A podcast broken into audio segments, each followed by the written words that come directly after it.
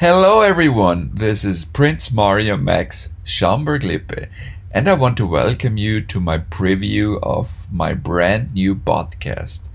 I want to take you into my royal life and tell you more about my family, my father, His Highness Prince Waldemar Schaumburg-Lippe, who is the son of Danish Princess Feodora from the oldest monarchy in Europe, and my mother, her Highness Princess Antonia, who is one of the most beloved females within royalty and has the unique distinguished career with her doctorate and master degrees being a lawyer, a veterinarian, and of course a great writer and journalist herself in my life as a journalist, as a working royal, as someone who is dedicated to a professional career, I'm all about true news. So I want to share with you things you've never heard before.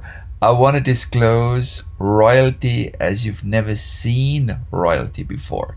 And definitely, I will tell you the secrets you always wanted to know about the royal families and what our life is really like.